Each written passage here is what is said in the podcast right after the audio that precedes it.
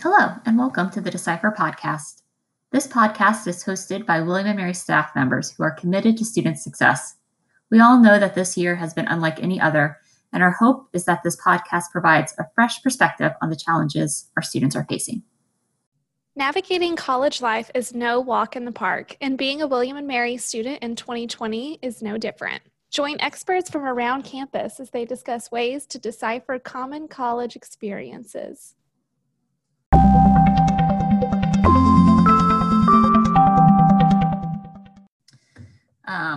So I think to get started, just everyone, you know, taking a turn and sharing who they are and what they do on campus. So my name is Shelly Lorenzo, and I'm the Associate Director in the Office of Academic Advising.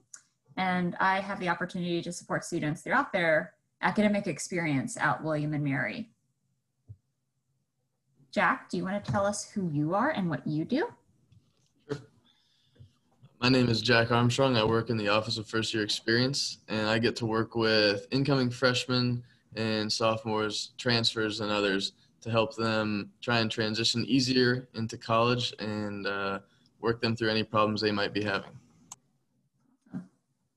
Thanks, Jack. Heather, who are you? Hello, my name is Heather Deer, and I am the Assistant Director of Parent and Family Programs at William & Mary. You know, I have the distinct privilege of working with our parents, family members, and supporters as they assist students in, through, and out our beloved institution. I love it. And last but certainly not least, Lauren Garrett. Hey everyone, I'm Lauren Garrett. I am with First Year Experience. And in my work, I have the privilege of supporting students as they enter our fine university, figuring out who they are, what they want to be when they grow up, and how we can connect them to resources not only in, within the university's walls, but outside in the greater Williamsburg and James City County York communities. Awesome. Thanks, Lauren. So we figured the best way to introduce ourselves to you all uh, would be through some kind of basic questions, right? That's kind of part of university life is to do some icebreakers. So I thought it might be helpful if we all talked a little bit about why William and Mary is important to us. So for me, one of the reasons William and Mary is really important is it's kind of part of my family. So my grandmother actually attended William and Mary. She was the class of 1928 uh, back then they offered courses in home economics. So I actually came across her notebook the other day where she had different uh, measurements and how you could convert them to different measurements. Um, I, I, don't have half the skills that she does, um, but it's, it's very much part of my, my family, uh, family history, uh, this institution. I'm, I'm fortunate to have earned my graduate degree here and then to come back and work here. Who else wants to share why William and Mary is important to them? Can go next. Uh, William & Mary is important to me simply because I'm I'm an alum. I came here in 2014, graduated in 2018. Also played football here for four and a half years. So a big part of my growing up and a lot of great friends uh, that I've made while I was here. So pretty pretty easy to easy for me um, to tell why William & Mary is important to me.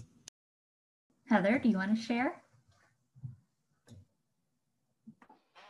I think for me, William and Mary represented a new adventure and the start of my professional career. So that's one reason I know that William and Mary will always be important to me. But I, I think too, William and Mary is such a storied institution with a long history of innovation and exploring new possibilities. And I love being part of its history. And I think that's important to the students now is, you know, learning how to retell the history. And I love being a part of a community that values that so much.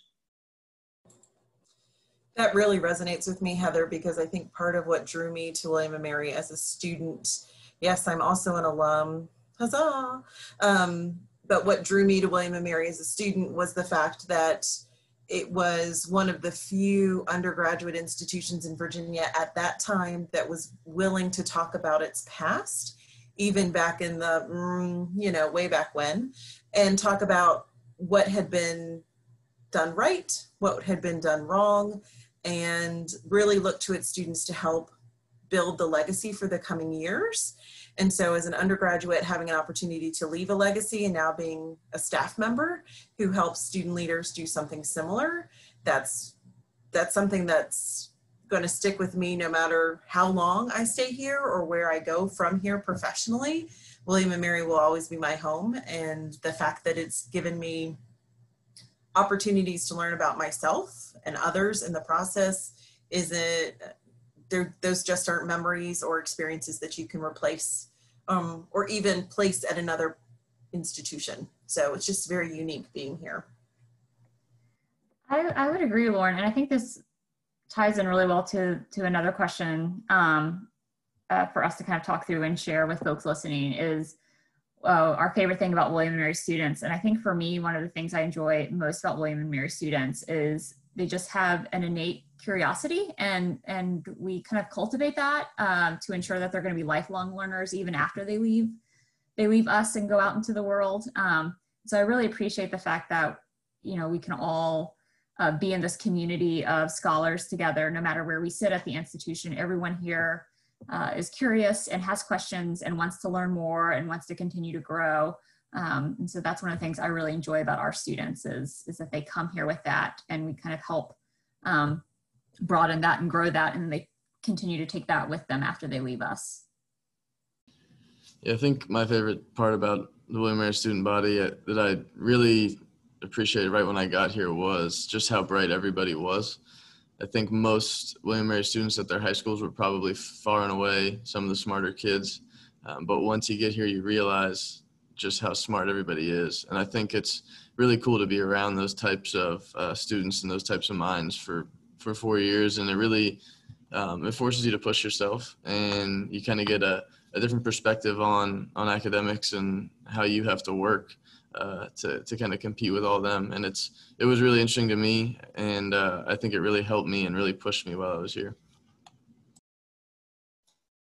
I think on that note, something, you know, sometimes I envy the experience of William and Mary students because the community is so strong, but also the interests are so incredibly diverse. Some of the student organizations that we have on campus and the causes and the passions of our students they're kind of all over the place in the best way possible, which means that everyone feels I hope on some level empowered to, you know, delve into the things that they're really passionate about. And those things intermix between student organizations, events on campus, and things that are happening in the classroom. And I think I love that William and Mary students aren't afraid to be who they are and really be authentic to themselves. I would imagine that a lot of that curiosity is part of what blends into my favorite part of working with William and Mary students um, is the fact that they have such an such an intense interest in ensuring everyone is well that ensuring their peers are taken care of they're not afraid to advocate for one another. Sometimes we could always do a little bit better of a job advocating for ourselves um, but the general student culture of caring is one of my favorite things because I think it leads to a much more invested and engaged student population. Um, and I think that that also has a ripple effect into the academic experience and how they interact with their faculty and the staff across the university. Um, and that's not just undergrad, undergraduates. We see that with our graduate students and professional students as well, that there's just a very intense um, feeling of of camaraderie um, at the institution that I really, I really enjoy. And if nothing else, I think that 2020 has brought about that sense of community, both the little c, but also that big C of community um, to a new and different level. And I think that in some ways uh, ties back to the name of our podcast, which is a little tongue in cheek, um, getting at uh, the cipher that we use as a symbol here at William Mary, but also trying to help students decipher what's going on. This is a really weird semester for everyone. Um, uh, obviously, most importantly, in our pers- uh, respective roles for our students. And so, you know, we felt it was really important to take time and break down information for students and decipher things for students in a way that would be digestible also in a way that gets them away from their screens. Um, I know all of us as employees at William and Mary are, are suffering from Zoom fatigue to different degrees, and so just the opportunity to step away from a screen, you know, listen to a podcast, take a quick walk. If you're if you're with us here in Williamsburg, take a stroll around the sunken garden. If you're home, take a walk where you can. Um, so again, our intention with this podcast is to to serve you, the student, um, to help decipher what's going on on campus for you, but also give you, you the opportunity to step away, take a stretch, close your eyes. If, if you're not walking right, don't walk with your eyes closed. That could be dangerous. Um, and just give yourself a little break and, and hopefully we can help you kind of navigate uh, this fall semester here at William and Mary. One last thing I was hoping our, our little group could talk about um, a lot of things with the pandemic and with quarantine have been really hard and challenging and we we recognize that and we acknowledge that for folks and that that presents itself in different ways. Um, but i think there's also some opportunities to find things that maybe we we wouldn't have experienced or we wouldn't have been able to do without this going on right now. Um, so something to think about is you know what's been one enjoyable part um, kind of of living through this. And, and selfishly for me, my favorite part, uh, I've been working from home since March. Uh, and I'm a big snacker. Like I'm a grazer. I don't eat big meals. I like to snack all day. So having constant access to my kitchen is phenomenal. And I don't know, um, I don't know if I have a lunchbox big enough to support me when I have to go back on campus to work during the day. I really rely on the whole kitchen being available at my disposal uh, whenever I'm hungry. I think something I have really truly enjoyed about quarantine that I have learned about myself in the process has been you know, I don't need to wear makeup every single day to feel like a professional. And I feel like that's something really interesting that's happened to all of us in the professional community is that, you know, we would wear business professional or business casual every single day to work, fix our hair, you know, potentially put on makeup. And now we're sitting at home in our dining rooms or our spare bedrooms. And, you know, most of us are wearing sweatpants because because I bet just, Jack is saving so much money on his cosmetics right now. He for sure has to be has to be for sure. And so I just think that's it's been an interesting transition and one that I've really enjoyed is that I can show up to work and still really do my job to the best of my ability and people are okay if I don't put on makeup that day. And I love that. Yeah, I, I haven't saved a whole lot of money on my cosmetics. I did go for a pretty good long while without a, a, haircut or a beard trim. So I guess that's that's saving money there, which was nice. But uh, the the really nice part for me was I was actually in between uh, jobs, so to say, uh, when this whole thing hit. Um, so when I officially got the job here at William Mary, I actually didn't um, quite have anywhere to go, so I was living at home, and I actually got to stay there for a while with my parents, and it had been a while since since I got to be home. So that was really cool, just to stay with them for a while, uh, knowing that I'd probably probably would be the last time that I ever lived with them. Um, but just getting getting those couple of months with them was really nice for me. And I bet they loved that too. well, maybe in the beginning, I don't know. Towards the end.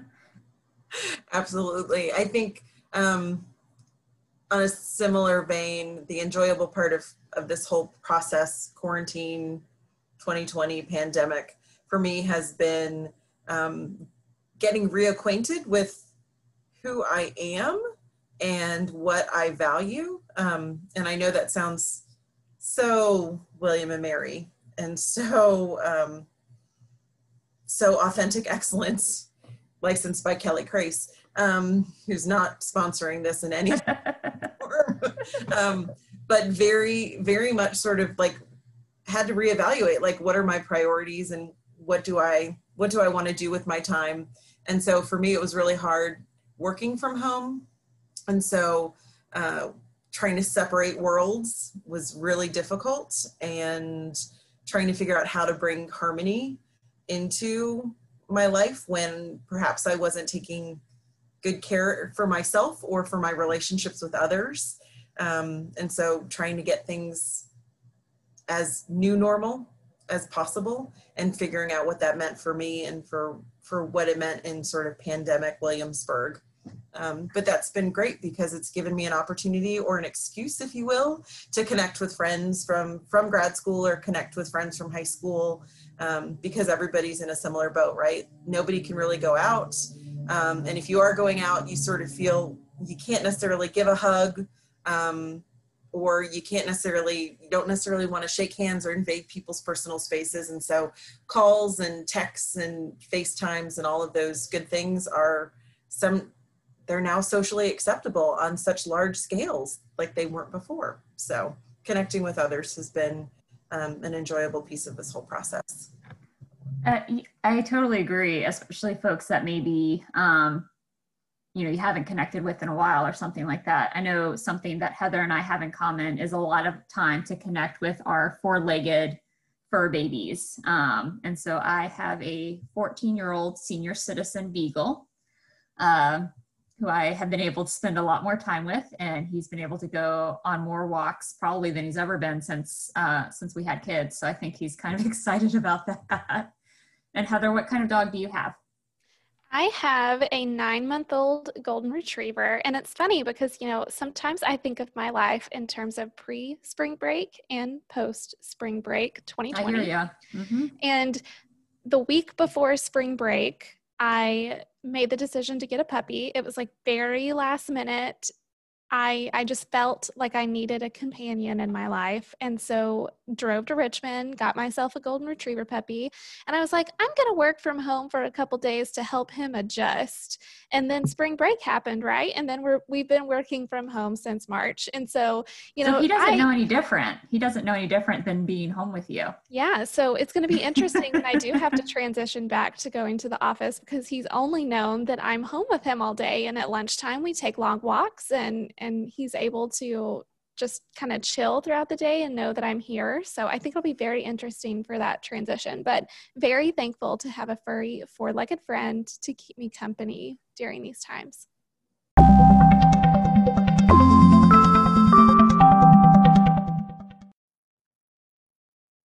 That's a wrap on our first episode. Thank you so much for tuning in. In the coming weeks, we will cover topics ranging from building connections to registering for classes.